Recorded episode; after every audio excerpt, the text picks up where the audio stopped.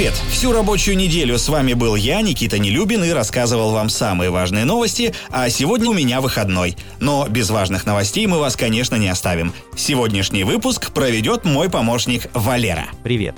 Я Валера, искусственный интеллект Рамблера. Расскажу вам о том, что произошло в мире технологий за эту неделю. В этом выпуске расскажу о том, какой будет еда будущего, почему человек потерял способность к регенерации, как температура воздуха влияет на обучаемость и почему собаки не могут отличить человеческое лицо от затылка.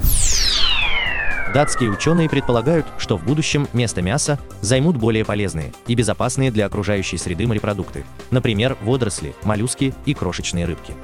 Мясное животноводство плохо вписывается в концепцию устойчивого развития, принятую в западных странах. Но в то же время далеко не все люди готовы отказаться от мяса ради сохранения климата. Исследователи из Копенгагенского университета изучили потребительское поведение при выборе продуктов питания и сделали прогноз, как на него можно повлиять и чем заменить мясо в продуктовой корзине европейцев.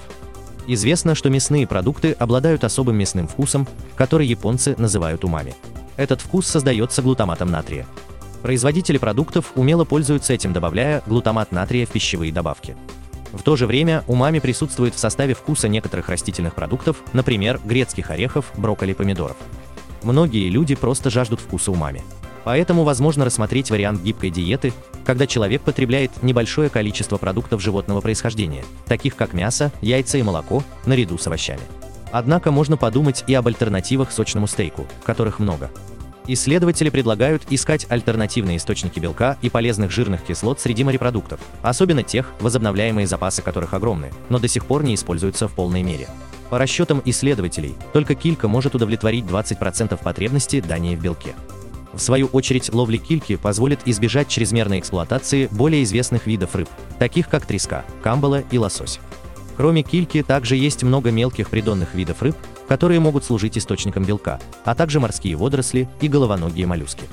Ученые отмечают, что на сегодняшний день из 10 тысяч видов водорослей в качестве продуктов питания используются только 500, несмотря на то, что они невероятно богаты полезными питательными веществами и витаминами. Пищевые привычки во многом связаны с нашей культурой и традициями. Поэтому потребуется время, чтобы их изменить. Мы ели и готовили мясо более миллиона лет. Так что хотя морские водоросли, кальмары и моллюски содержат важные жирные кислоты и витамины и обладают прекрасным вкусом, мы по-прежнему неохотно относим эти виды животных к источникам пищи. Авторы исследования считают, что сделать морепродукты более привлекательными помогут технологии пищевого производства, которые давно используют два главных вкуса – сладкий и мясной – в пищевых ароматизаторах. Сладость сигнализирует мозгу о калориях и выживании, а мясной вкус показывает, что мы потребляем что-то полезное для мышц. В частности, по мнению исследователей, у многих овощей при ферментации раскрывается сладкий и мясной вкус, и это можно использовать при разработке рациональной диеты будущего. Некоторые виды рыб могут заново регенерировать, например, поврежденный глаз. Оказывается, гены, позволяющие проворачивать подобные фокусы, есть и у млекопитающих, и в частности у людей. Человек мог бы самостоятельно восстанавливать поврежденные органы, но иммунная система не позволяет нам это. Правда, ее можно обойти. Повреждение сетчатки глаза – это основная причина слепоты у человека. В результате этого миллионы людей во всем мире лишены зрения.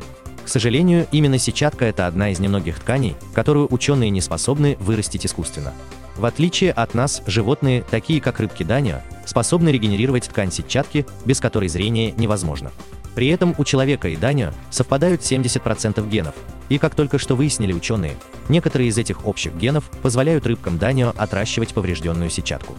По мнению нейробиолога Сета Блэкшоу из университета Джона Хопкинса, регенерация, кажется, происходит по умолчанию, и потеря этой способности у человека произошла в нескольких точках эволюционного дерева. Сетчатка содержит светочувствительные стержни и колбочки, а также нейроны и синапсы, которые передают полученную световую информацию в наш мозг. Во время развития эмбриона сетчатка формируется из растущего мозга, так что это ткань мозга, которая оказывается на задней стенке глазного яблока, становясь частью нашей центральной нервной системы. Клетки Мюллера, они же Мюллерова глия, это часть сетчатки, которая поддерживает нейроны сетчатки в рабочем состоянии. Они удаляют нейротрансмиттеры и прочий мусор, сохраняя важные молекулы. У некоторых рыб и рептилий Мюллерова глия также регенерирует нейроны, трансформируясь в клетки, которые затем могут делиться на нейроны сетчатки, палочки и колбочки.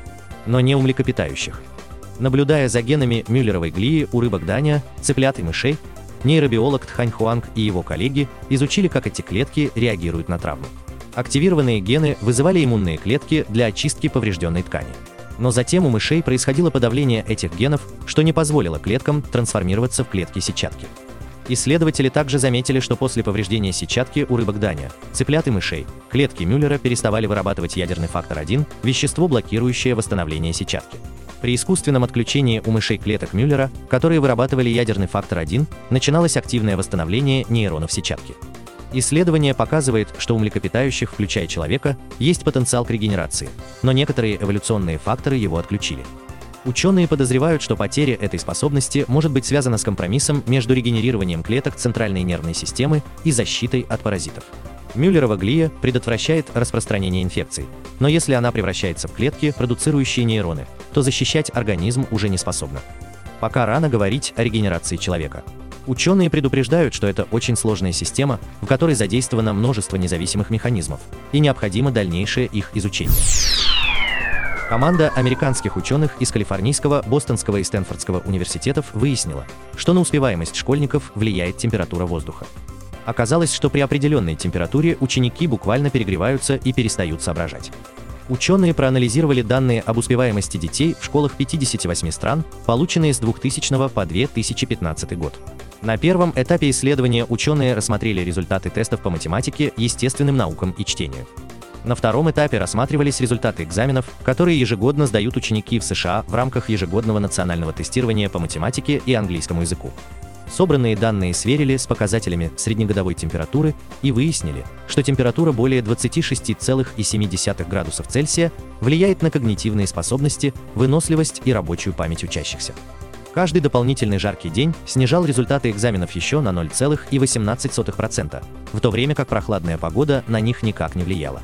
Особенно сильно это сказывалось на детях из бедных стран, где среднегодовая температура довольно высока, а в школах, как правило, нет даже систем вентиляции или тем более кондиционирования. В США снижение успеваемости также наблюдалось в основном среди бедных слоев населения.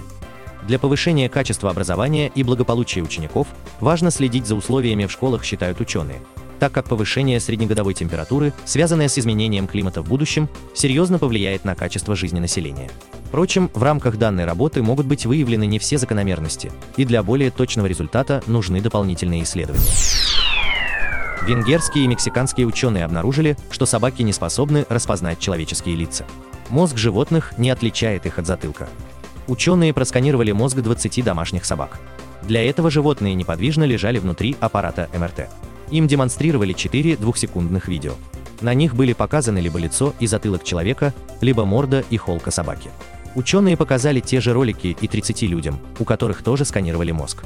Как показал эксперимент, у людей большая часть зрительных сетей в мозге активизируется, когда они смотрят на лицо человека или морду собаки. При взгляде на затылок или холку эти сети находятся в спокойном состоянии. У собак же картина была другая.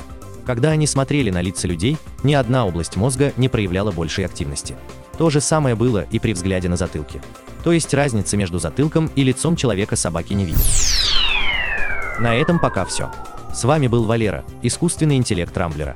По субботам не пропускайте интересные новости из мира технологий. Слушайте и подписывайтесь на нас в Google Podcast и CastBox. Увидимся на rambler.ru. Счастливо!